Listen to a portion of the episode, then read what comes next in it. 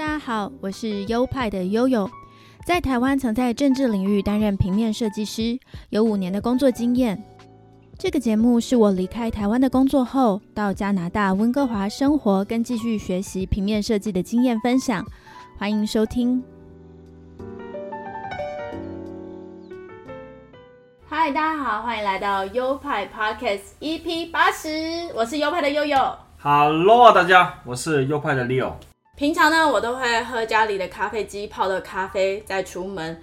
我今天呢，特别去买了一杯 Tim Hortons 的咖啡，你知道为什么吗？呃，大概是 Tim Horton 出了些什么特别的活动，或者说今天特别的便宜。诶，我等下来告诉你答案。我首先呢，现在介绍 Tim Horton 这家店呢，它就是在加拿大非常有名而且常见的连锁平价咖啡店。它也会有一些烘焙的产品跟早餐，像是它的 Donuts 甜甜圈就相当有名。虽然加拿大的便利商店不像台湾那样密集方便，但是像 Tim Horton 这样子的店面呢，有点弥补像台湾超商那样的位置。它就是可以让消费者快速又方便的得到一些可以吃可以喝的东西。那我今天会去 Tim Horton 特别去买一杯咖啡呢，就是因为它的咖啡杯外带咖啡杯的那个盖子改成用纸做了。哦，就是它特别环保，想要用一些不是塑胶产品的包装。它在加拿大算是平价连锁咖啡店龙头的地位，因为它这样的地位，我更加觉得它开始使用这个纸杯盖是一件很令人振奋的事。我今天一去买呢，我没有用过这种纸的杯盖嘛，所以我就很兴奋的使用。诶，我就觉得它的触感会比呃塑胶杯盖还要好用。因为平常啊，咖啡很烫，我都很担心那个塑胶杯盖会有一些有害物质溶出嘛。而且我不知道为什么塑胶杯盖上面好像都会有一层粉粉的东西，好像刚从工厂出来，然后一整叠那样，上面就有一些那个新的货品那种粉粉的感觉，所以我都不太敢用。所以平常我都会把咖啡杯的那个盖子打开以后再直接喝。这个呃用厚纸板做成的这个盖子，我喝起来就是会觉得特别有温度，而且不会让我感到害怕，其实就蛮顺的。所以我觉得这个纸的杯盖有为它有一个大加分，而且呢，它的纸杯是白色的，然后那个杯盖是那种厚纸板，有点像再生纸的那种褐色，搭配起来就非常的典雅，我觉得非常的棒。那说到这个纸杯盖和它的背后的环保理念呢，我就想到我刚到加拿大，其实对这里的环保政策，嗯，有点落后，感到震惊。就是像来到这里的商店啊，他们塑胶袋就会随便消费者使用。而在台湾呢，买东西我们买东西很多地方是没有提供免费的塑胶袋的，所以久而久之，民众就会自发性的携带环保袋。我周遭有很多的年轻人，他们甚至会自备餐具或者是环保吸管。我在台北买咖啡的时候，像是到卡玛那种连锁咖啡店，虽然卡玛也是比较偏平价的咖啡连锁店，但它的客群又是那种会稍微比较讲究咖啡品质的消费者，就是跟如果跟到 Seven 买咖啡的人比起来啦。所以那里的客人我觉得就比较不一样，他们几乎都会用自己的杯子装咖啡。所以如果我没有带自己的杯子，就在那边排队等咖啡的时候，就会很有压力，就会觉得自己好像很没文化，还有自己好像在残害这个地球一样。而且台湾是看不到保利龙的，因为我们台湾很早就禁止使用保利龙了。但是在加拿大还是有，他们在一些餐厅啊，都会用保利龙盒来装那些热热的食物。而我每次看到餐厅用保利龙盒装热食，我就会觉得很胆战心惊。我就觉得好像可以想象到有很多的有毒物质被释放、被溶解在那个食物当中。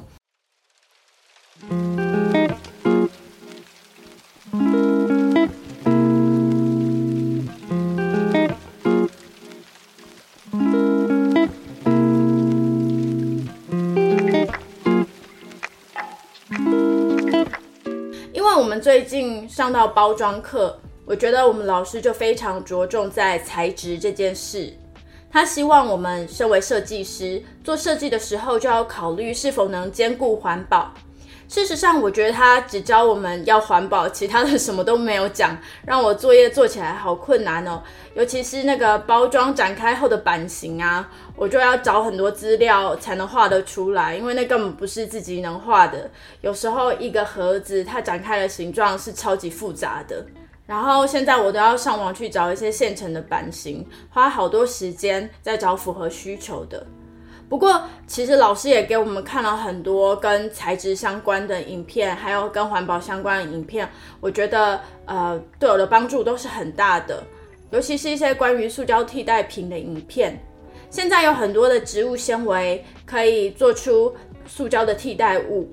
我以前看过玉米做的餐具，那我知道像稻谷也可以做成材质够坚硬也能耐热的东西来取代塑胶。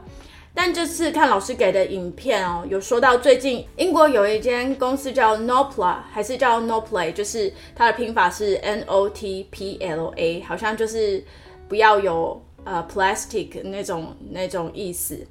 那这间英国的公司，他们研发出海藻做的塑胶袋，那个塑胶袋看起来 Q 弹 Q 弹的，很可爱。我看影片呢，就是他们有用来装。液体装果汁什么的，那触感感觉很像 New Bra，但是有些男生可能不知道 New Bra 摸起来怎么样。你知道 New Bra 吗？不知道。好，不知道也没关系，就是它就是触感很 Q 弹这样子。好，没关系，这不重要。这个海藻呢，当原料真的是很棒，因为海藻它是很好的植物，它不仅呢生长很快速，而且它不跟其他农作物争地，因为它不是种它不是种在。土地上嘛，它也可以人工养殖，也不需要使用杀虫剂，它还能从空中吸收二氧化碳，所以它真的是一个很棒的植物，而且它也好吃嘛。然后这个用海藻做出来的塑胶袋是其实还是可以吃掉的哦，因为他们会使用一些可食用的油墨来印。它的示范是它包那个果汁。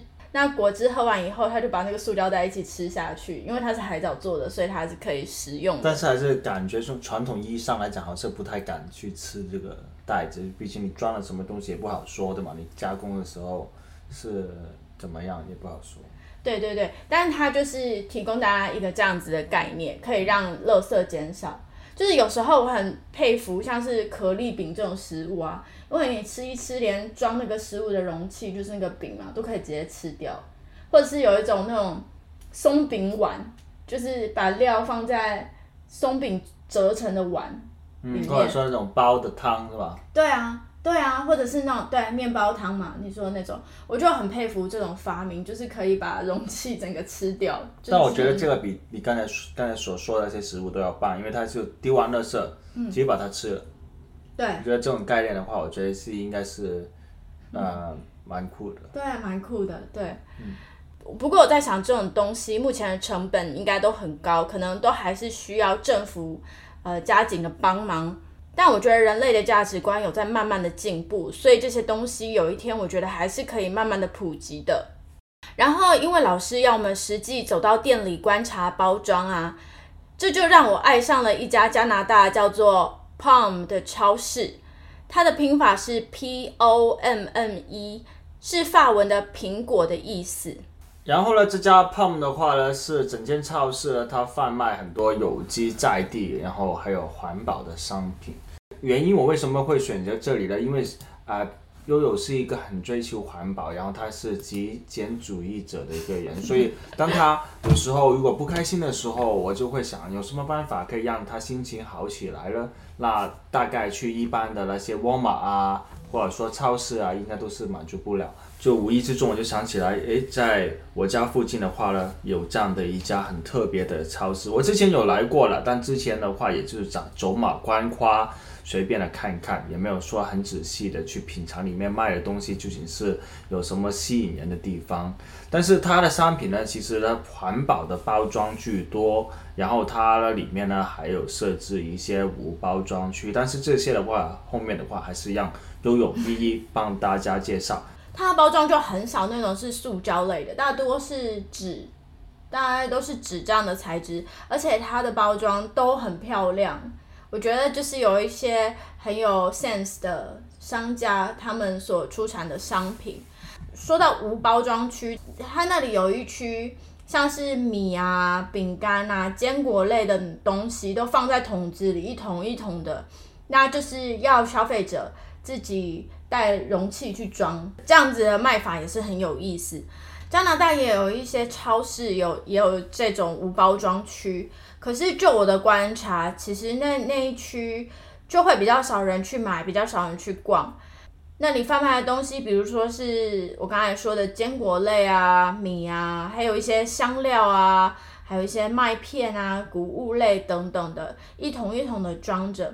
但是当店里面如果有其他的一包一包包好的。呃，或者是很知名的品牌的消费者，通常都会选那些他们听过的品牌，或者是有完整包装的嘛。这种无包装区的，真的就是比较乏人问津诶，这样是蛮可惜的。我知道台湾也有无包装的商店哦，像是我在新竹的时候，偶尔就会去一家叫做新村小商号的店去逛，它那个店很可爱，小小的，然后。里面非常的小，好像那种眷村时期房子的那个样子，很可爱。他就是故意走一个复古的风格。他那里贩卖的东西有很多都是什么在地小农种植出来的，或者是手工的肥皂啊、手工的洗洁用品等等，还有一些很多像是手工缝制的棉布类的东西。哦，就是真的很小巧可爱。消费者可以带自己的容器去装，就让我联想到我妈妈都说，他们小时候去杂货店买东西也都没有容器可以装，他们有的时候会拿那个很大的芭蕉叶去装装糖果啊、装米啊、装什么的。我觉得那样子的时代真的是活得很淳朴、很可爱。可是像新村小商号这样的店啊，它的规模就是很小，然后选择不多。比如说，呃，刷牙粉就只有一个牌子，或者是可能，呃，洗发皂就一两个牌子这样，其实它选择就不多。新村小商店呢，它会放一些用过的塑胶袋，供一些没有准备袋子的客人。我觉得这一点非常的贴心。说到塑胶袋，其实塑胶袋一开始的发明是用来重复使用的，然后它的初心是希望大家可以反复的使用塑胶袋嘛，因为它也不容易坏掉，不容易碎掉，又不怕水，不怕被水浸湿浸烂。它其实是一种原本是想要帮助环保的东西，大家就可以不用那么多袋子，就是减少这样子的浪费。谁知道塑胶袋就是因为成本太低，所以就被大量的滥用了。我知道有一些家庭会把干净的袋子、塑胶袋或是纸袋留起来重复使用，甚至有些人会清洗塑胶袋，晒干后再用。然后我知道台湾有一个叫做 U Bag 的网站。它是负责煤盒袋子的捐赠的。假如你收集了大量的袋子、塑胶袋或是纸袋都没有用到的话，而且还是干净的话，就可以捐出去。你可以上这个煤盒的网站，看你家附近的店家有没有需要袋子的，整理好袋子就可以把它捐赠过去。那商家如果需要捐赠的，也可以上这个网站登记。我觉得这个平台的点子真的是非常的聪明。我之前搬家就是这样把我搜集的袋子都处理掉的，我就捐给了附近一家卖粥的店。这个平台叫做 U Bag，U 就是那个英文字母的 U，然后 Bag 是袋子的英文 U Bag。大家如果有兴趣的话，可以搜寻。但是我刚刚看他的 IG，在二零二零年就已经停更了，不过网站还是有的。上面登记的店家名单也都还在，如果有想要捐赠的话，也可以打电话到上面登记的店家去确认一下。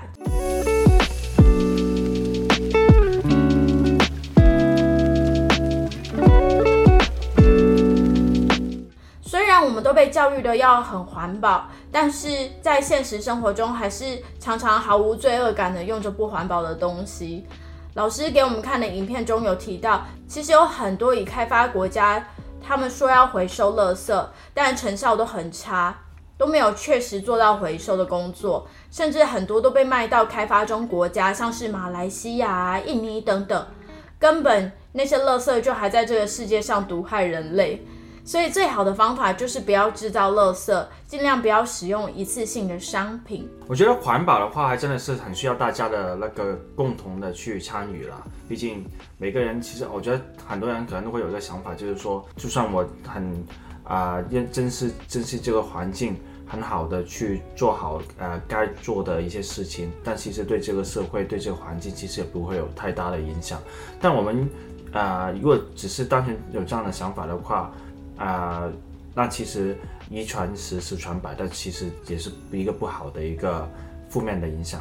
我觉得我以前不是说一个非常重视环保的人，呃，但是我会尽量的不会浪费那些多余的啊，比如说袋子啊或者怎么样。但我觉得就是能对比到像悠悠的这样子所给我的描述的台湾的景象，就是说我觉得台湾比较多的人是蛮重视环保的。嗯，这一方面可能是啊中国还有点那个相欠缺的。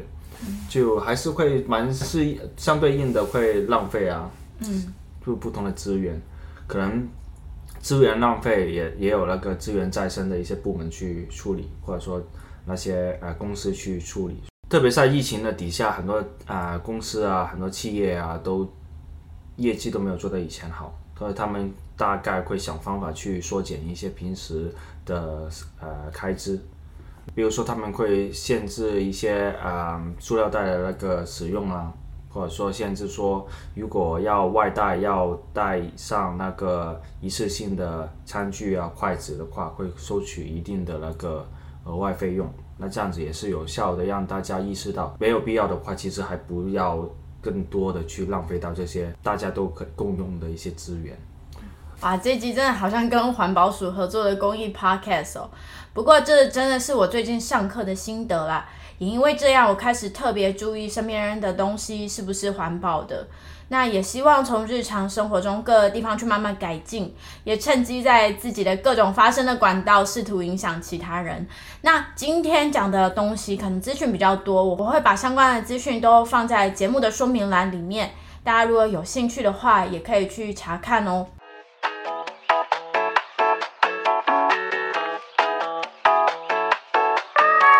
好的，那这就是今天全部的内容啦，希望你们会喜欢。喜欢的话，也欢迎分享给你们的亲朋好友们哦。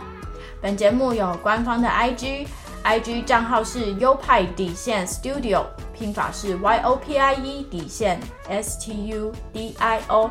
今天也是一些跟环保相关的资料，我也会放在 IG 里面让大家参考。那下一周我们同一时间就再见喽，拜拜！谢谢大家，拜拜。